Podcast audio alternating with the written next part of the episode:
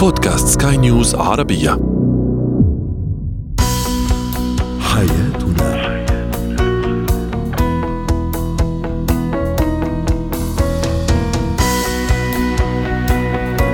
أهلا بكم مستمعينا الكرام إلى برنامج حياتنا برنامجكم اليومي الذي يعنى بشؤون الأسرة وباقي الشؤون الحياتية الأخرى والذي يمكنكم الاستماع إليه عبر منصة البودكاست لسكاي نيوز عربية. معي أنا رنا خوند. نتحدث اليوم عن إمكانية استعادة الثقة بين الشريكين. وفي زينة الحياة الحديث عن عناد الأطفال نسلط الضوء أيضا في فقرة جمالك على فوائد وأضرار ابتسامة هوليوود. هو وهي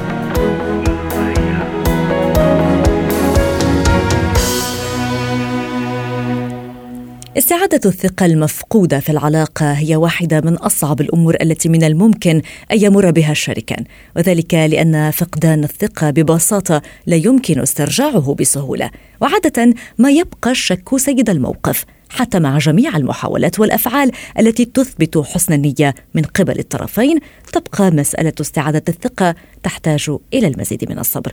لمناقشة هذا الموضوع وكيفية إعادة بناء الثقة بين الشريكين تنضم إلينا دكتور عزة حامد زيان استشارية العلاقات الزوجية والأسرية. أهلا بك دكتور عزة. دكتور عزة في البداية لنتحدث عن مفهوم الثقة بشكل عام بين الطرفين وكيف تبنى هذه الثقة؟ أهلا وسهلا ومساء الخير. أهلا بك. تعالوا نتفق إن الثقة مش قرار بناخده ولكن هو شعور بيتولد عندنا نتيجة تكرار مواقف تفصيلية ومواقف كمان تعالوا نقول إنها يومية حياتية معينة بين الشريكين. تعالوا كمان نقول إن الثقة هي الأمان وهي الراحة. هي إيماني إن شريكي هو الملجأ عند الأزمات وإنه معايا على الحلوة والمرة وإنه هيدعمني ويسندني ويساعدني وإنه مش سهل يسيبني وإني الوحيد أو الوحيدة اللي في حياته ومالي قلبه وعقله ووجدانه وكيانه. قد إيه الثقة مهمة؟ وقد إيه فقدان الثقة هيدخلنا في مشاكل كتير جدا. آه أول مشكلة ممكن فقدان الثقة يدخلنا فيها إننا ممكن ندور على مصدر آخر للثقة على مصدر آخر لل الحقيقة ده كمان هيورطنا في مشاكل كتير ممكن تدمر حياتنا سوا. تاني حاجة فقدان الثقة هيخلينا كشريكين متباعدين كأننا بالظبط عايشين في عالمين منفصلين مفيش حاجة بتجمعنا غير السكن المشترك في بيت واحد وإننا معانا مفاتيح لبيت واحد.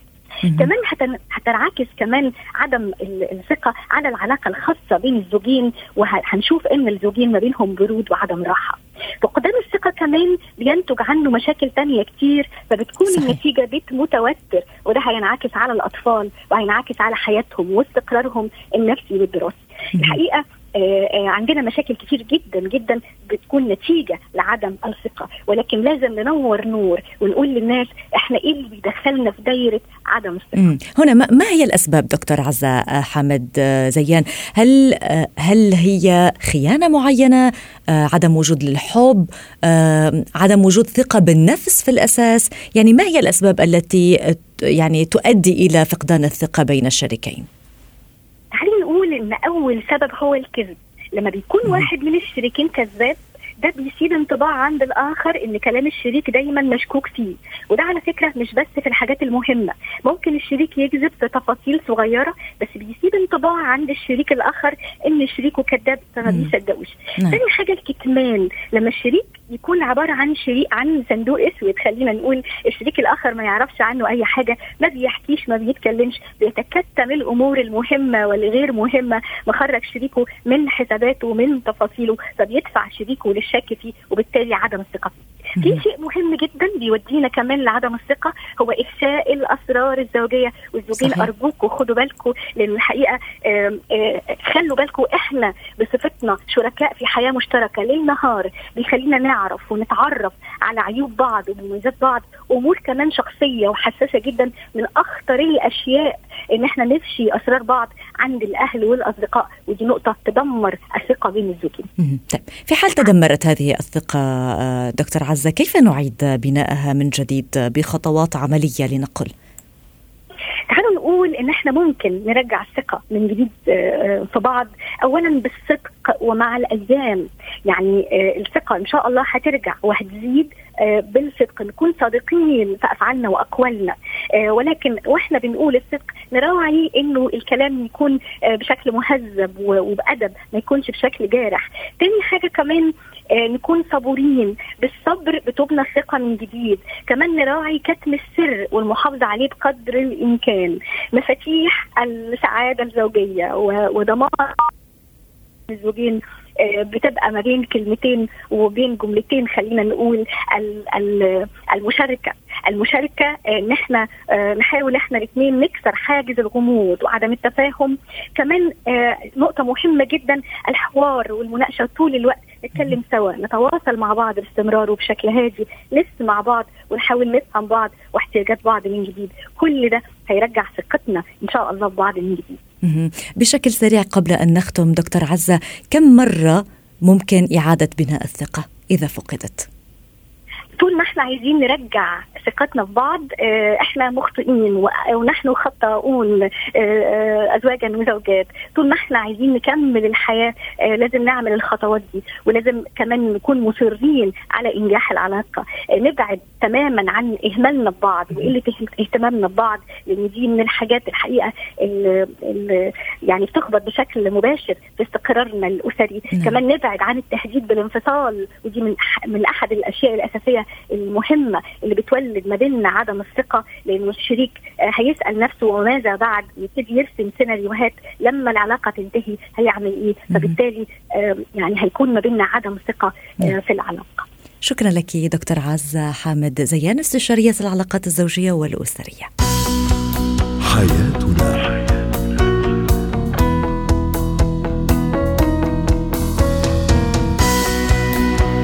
مرة جديدة مستمعينا نعود ونرحب بكم ضمن برنامج حياتنا برنامجكم اليومي الذي يعنى بشؤون الأسرة وباقي الشؤون الحياتية الأخرى والذي يمكنكم طبعا الاستماع إليه عبر منصة البودكاست الخاصة بسكاي نيوز عربية.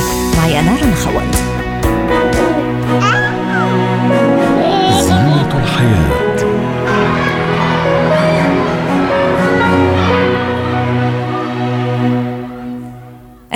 هي ظاهرة شائعة لدى الأطفال، هي تعبير عن الرفض للقيام بعمل ما ولو كان مفيدا. الطفل العنيد يتميز بالإصرار على موقفه وعدم التراجع حتى في حالة الإكراه، يبقى محتفظا برأيه ولو داخليا. فما هو التصرف الأمثل مع عناد الأطفال؟ سنناقش هذا الموضوع مع الخبيرة التربوية فادية دعاس، أهلا بك فادية. قد يعتبر البعض العناد سلوك سلبي أيضا وأمر يتصادم به الأهل مع أطفالهم. في أي مرحلة عمرية يبدأ الطفل بإدراك هذا السلوك؟ وما هي أبرز الأسباب لذلك؟ أهلا وسهلا فيك حبيبتي. العناد لا يولد مع الطفل. إحنا اللي بنعمل العناد مع الطفل. يعني هي مش صفة تولد مع الطفل وبعدين تتطور أو تكبر. ففي أي مرحلة عمرية حتى وهم أطفال صغار درجات العناد تختلف. يعني هلأ في طفل ممكن يعاند لأنه إذا أنت عرفتي السبب زي ما بقول حليتي المشكلة أو بطل العجب كما بنقول. أسباب العناد كثيره منها إذا أنت الطفل هذا ما حس بالأمن والأمان وكانت في خناقات ومشاكل زوجية وأسرية قدامه هذا أكبر شيء بخليه يعمل عناد الطفل حتى مع أهله لأنه هو بيحافظ على كينونته حسب العمر طبعا أكيد المراهقين غير لأنه بيثبت شخصية. لكن كل عمر له احتياج معين بيضطروا إنه يعمل قصد العناد أو ما يسمى بالسلوك السلبي اللي هو العناد. وعادة عشان أصلح شيء العناد ليس بسلوك سلبي هو مم. مفيد نعم. إذا كان في المكان الصح. صحيح. طيب آه فادية كيف يمكن أن نميز ما بين الطفل العنيد وما بين الطفل الذي يمتلك شخصية؟ لنقل. تماما. الطفل العنيد هو تقريبا اللي حتى لو كان هذا الشيء لا يفيده أو لا يضره فقط بيأخذها as a state of uh, revenge. سوري بهالكلمة؟ يعني كأنها انتقام. لأنه أنت ما احترمتني أنت ما عم تلقي لي نظر أنت كذا كذا. فهي مشكلة هو عاند على هذه المشكلة أو اصر على رأيه. إما أنت بتدلليه بزيادة بحيث إنه أنت بتعطيه اللي بده إياه ومجرد ما يعند حتى لو أنت مقتنعة إنك ما بدك تعطيه لكن أعطيتيه هذا الشيء خلاص كسرت القاعدة. حيضلوا يعند على أساس إنه ياخذ اللي بده إياه. سو هذا هون السلوك السلبي. أنت عارفة إنه ما بيصير كولية أمر أو كأم أو كمربية إنه ما بصير يفعل هذا الشيء لكن هو ورجاكي هذه قوة شخصيتي أنا تغلبت فيها عليكي مع إنه هو سلوك سلبي. طبعا. تمام. بالمقابل أيضا إحنا ممكن نحكي إنه العناد آه إيجابي أو شخصية قوية لما يكون عارف إنه هذا صح وأنا ما عم بضر غيري وما بضر نفسي فانا بدي. في أطفال بيعرفوا تماما إنه هذا الشيء لا يضر غيرهم ولا يضر نفسهم فيه فأوكي هو بيعند عليه هذا بيكون حفاظ على الشخصية ورغبة في تحقيق الحرية. هلأ فادية أيوة. آه، في في عمر عفوا آه، نعم تفضلي إذا أردت أن تكملي الفكرة. لا لا تفضلي حبيبتي تفضلي. نعم في عمر مع- معين وخاصة في عمر صغير للأطفال عندما آه، يصرون على شيء آه، معين في بعض الأحيان يعني عندما يحصل هذا الأمر مع طفلي يعني آه، يصر على أمر معين لا شعوريا أضحك فهل أؤذي أو لا. أعزز هذا العناد لديه؟ لا طبعا ما تضحكي وما تعملي العكس. يعني لا تضحكي ولا تعاقبي. بالعكس أنت بدك تتفهمي هو ليه هو عنيد على هذا الشيء. هل هذا الشيء فعليا هو محتاجه؟ وبلا زي ما قلنا ما تكسري أي قاعدة إنه أنت حازمة وبحنية. يعني لازم تتفهمي وتتقبلي. مم. هي في بعض الأحيان العناد صرخت يعني إنه عم بيستجدي انتباهك لإله. في نعم. بعض الأحيان أنا بعند أنا بدي هذا الشيء لو حتى هذا تافه وبتلاقي بعد لحظات رماه مثلا. صحيح. لمجرد إنه أنا بدي ألفت نظرك. سو في كثير أسباب للعناد زي ما قلنا. يعني منها حتى أعطائك الأوامر السلبية للطفل. أوامر سلبية. اجلس. لا ما تتكلمش. لا بدون ما تفهميه ليش لا بيزيد عنده العناد. صحيح. ربما هنا الطريقة التي نتوجه من خلالها إلى الأطفال أيضا تحسم كيفية أو كيف ستكون ردة فعله. فبدل مثلا أن نقول أن, أن نأمر ممكن أن نعم. نتحدث بشكل دبلوماسي أكثر مع الطفل. نعم. فما هي النصائح التي تعطينها للأهل هنا؟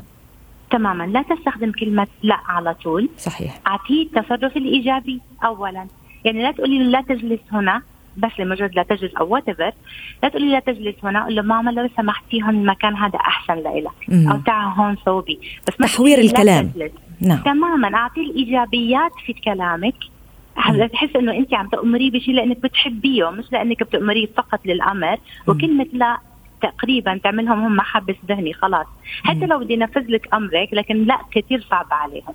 صحيح. هل العناد يمكن أن يظهر أو يختفي بظروف معينة؟ بمعنى آه، قد نرى أن آه، الطفل عنيد في المنزل ولكنه في المدرسة ليس عنيدا نعم. إطلاقا. نعم. مع أشخاص معن- معينين بيكون عنده عناد كثير. مع أشخاص ثانيين بتقبل منهم لو نفس الأمر. ممكن يكون في نفس المكان في نفس الموقف لكن الظروف معينة ما استفزته لدرجة إنه يعند فممكن نفس الموقف ما يكون فيه عنيد. نعم. أكيد. so أنت زي ما حكينا ما تقارني آه اهتمي في الطفل ولازم يكون الحديث eye by eye عشان هو بيعمل mirroring هو بيعكس. شخصيتك. نعم. نعم. شكرا لك الخبيرة التربوية فادية دعاس على هذه النصائح للتعامل مع الطفل العنيد.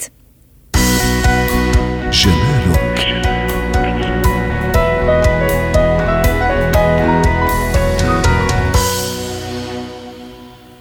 ابتسامة هوليوود هي حلم تسعى خلفه الفتيات والشبان أيضا الباحثين عن الجمال والذين يحاولون الظهور في طلة بهية وابتسامة ساحرة. ولكن هل يعلم كل من يبحث عن هذه الابتسامة المثالية؟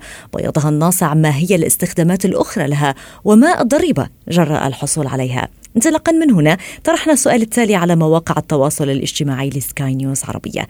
هل أنت مع فكرة الحصول على ابتسامة هوليوود أم تعتبرها مضرة؟ طبعا سوف نقوم بجولة سريعة قبل أن ندخل بتفاصيل الموضوع على بعض التعليقات. دكتور علامي قال ليست مضرة أبدا والمرضى تتغير حياتهم أحيانا بعد الحصول على هذه الابتسامة المميزة ويصبح المريض أكثر ثقة بنفسه. سيرين قالت يعني عملية عملية برد السن الأصلي وتركيب سن للحصول على ابتسامة هوليوود طبعا غير منطقية. ليلى قالت أتمنى الحصول على أسنان هوليوود. عبدو تساءل لماذا لم يعد أحد يرضى بشكله الطبيعي؟ والتعليق الأخير الذي سوف نتوقف عنده هو لروان. صراحة إن كان الموضوع من أجل تصحيح تشوه معين فلا بأس ولكن فقط لنكون كالجميع فلا. طبعا هنا ينضم إلينا دكتور أحمد عامر اختصاصي الليزر وطب تجميل الأسنان للحديث أكثر عن هذا الموضوع. أهلا بك دكتور أحمد. بداية دكتور لنعرف الناس ما هي ابتسامة هوليوود. آه، أهلا بكم. ابتسامة هوليوود الحقيقة terminology آه، حصل في ال Middle East هنا. نعم ما فيش حاجة اسمها ابتسامة هوليوود في حاجة اسمها تحسين الابتسامة آه، وشكل الأسنان. آه بس ده آه يعني شيء آه أطلق عليه معتاد آه اختراع آه شرق أوسطي. نعم. إنما العملية إن أحسن شكل الأسنان والابتسامة شيء أساسي جدا لعدة أسباب. نعم. آه السبب الأول طبعا الثقة بالنفس. آه لأن ما فيش حد هيفكر فيها إلا إذا كان عنده مشكلة آه إزاي هو آه بيظهر للآخرين من خلال ابتسامته وكلامه. آه من خلال الإحصائيات آه العامة أول شيء الإنسان آه بيلاحظه في أثناء أي محادثة مع شخص آخر هو شكل الابتسامة بيليه شكل العيون. ودي إحصائية معمولة بال WHO من نعم منظمة الصحة العالمية. لذلك أول شيء في التعامل ما بين الأشخاص دايما أول شيء بنركز عليه هو شكل الفم والابتسامه تفضلي. نعم. آه لذلك كنت أقول دكتور يلجأ أو يسعى أغلبية الناس لأن تكون ابتسامتهم جميلة ولذلك يلجؤون لهذا النوع من العمليات. ولكن في بعض الأحيان نلاحظ أن هذه الابتسامة آه ناصعة البياض بشكل كبير أو أنها غير طبيعية فقدت الطبيعية. فكيف تحصل هذه العملية؟ وما هو الأنسب لنبقى طبيعيين بشكل أو بآخر؟ في شقين للجواب على سؤال حضرتك لأنه سؤال مهم جدا. في الحقيقة بداية لازم المريض يعمل السيرش بتاعه البحث بتاعه للمتخصصين في تجميل الأسنان للأسف إنها شاعت جدا بالذات في منطقتنا هنا وكل شخص بيدعي إنه بيعرف بيعمل إيه في موضوع تجميل الأسنان. من مسؤولية المريض كمان إنه يدور على الأشخاص المتخصصين في تجميل الأسنان دي نمرة واحد. ولو الشخ... ولو الطبيب متخصص في في تجميل الأسنان مش ممكن يعمل آآ آآ شيء شكله غير طبيعي أو غير مناسب لسن أو لجنس أو ل... للون جلد الشخص اللي بيعمل تجميل أسنان لأن هي اسمها تجميل أسنان. فلازم تظهر بشكل جميل مش شكل غير طبيعي. طبعا. تحدثنا نمره واحد نمرة اثنين تفضل. آه في الآخر خالص في أي آه آه علاج تجميلي في سواء الأسنان أو لخلافه الطبيب دايما بينصح الطبيب المتخصص طبعا بينصح بايه إيه هو الأنسب للمريض حسب حالة المريض. إنما في الآخر آه آه تمنيات رغبات المريض هي اللي بت, بت اللي إحنا بنحاول نلبيها دايما مم. بعد ما بنفهم المريض بالظبط إيه الأحسن ليه. بس لو المريض اختار شيء مختلف في الآخر ملوش أسباب ملوش آه تأثير على الصحة إنما بس ليه تأثير على الشكل. في الآخر بندي رغبات المريض زي ما هو عايز. طبعا تحدثنا بشكل أو بآخر عن فوائد هذه الابتسامة أو هذه العملية إن كان من جهة التجميل أو حتى بزيادة الثقة. ولكن ما هي الأضرار في المقابل؟ وهناك تعليق تحدث عن عملية برد للأسنان واليوم. أنا سمعت التعليق شكرا. م. وده شيء مهم جدا. نعم. آه وبرضه ده بيرجع لاختيار المتخصص في التجميل الأسنان. لازم يكون إنسان متخصص ودارس إيه هو تجميل الأسنان. دلوقتي إحنا ما بنعملش أي نوع من أنواع الاذى للسن للأسف إن بنشوف حالات كتير وبنصلح حالات كتير معمولة في أماكن أخرى إن نمره واحد السن الطبيعي مش المفروض يتبرد ابدا. والمحافظة على صحة اللثة وده شيء مهم جدا طبعا. كمان مش بس السن. آه للأسف بنشوف حالات كثيره مع راحت عملت العلاج ده في أماكن غير متخصصة بيؤدي لريحة فم سيئة بيؤدي لنزيف اللثة بيؤدي لتحسس في الأسنان لأن آه، الشخص راح لمكان غير متخصص وغير آه، محترف في التجميل تفضلي. نعم. آه، دكتور ما بعد إجراء هذه العملية؟ آه، طبعا هناك عناية آه، يعني بعض الأشخاص الذين أقابلهم والذين أجروا هذه العملية مثلا لا يستطيعون أن يأكلوا شيء قاسا مثلا. يعني ما هي كيف يجب أن نهتم بهذه الأسنان؟ وهل يجب مراجعة الطبيب من فترة إلى أخرى؟ سؤالك ممتاز. لو تمت عملية تجميل الأسنان واللثه كمان بشكل محترف ما فيش أي آه، آه، محظورات على استعمال الأسنان الطبيعي. الأكل بيكون بشكل طبيعي تنظيف الأسنان واستخدام الخيط الطبي بيكون بشكل طبيعي. آه، ما فيش ليها أي محظورات على الإطلاق لو تمت بشكل منتظم ومحترف. لما بيحصل المشاكل اللي حضرتك ذكرتيها دلوقتي اللي هي تحسس أو ما يقدروش يتناولوا شيء قاسي أو ده من من من عمل الشيء الغير منضبط في في تجميل الأسنان. إنما هي لو اتعملت بشكل مضبوط ما لهاش أي نوع من أنواع المحظورات. فعلا.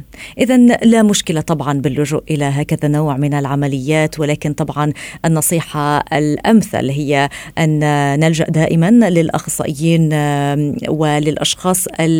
الصحيحين في هذا المجال لنقل شكرا. طبعا. فعلا. شكرا لك دكتور أحمد عامر اختصاصي الليزر وطب تجميل الأسنان. حياتنا.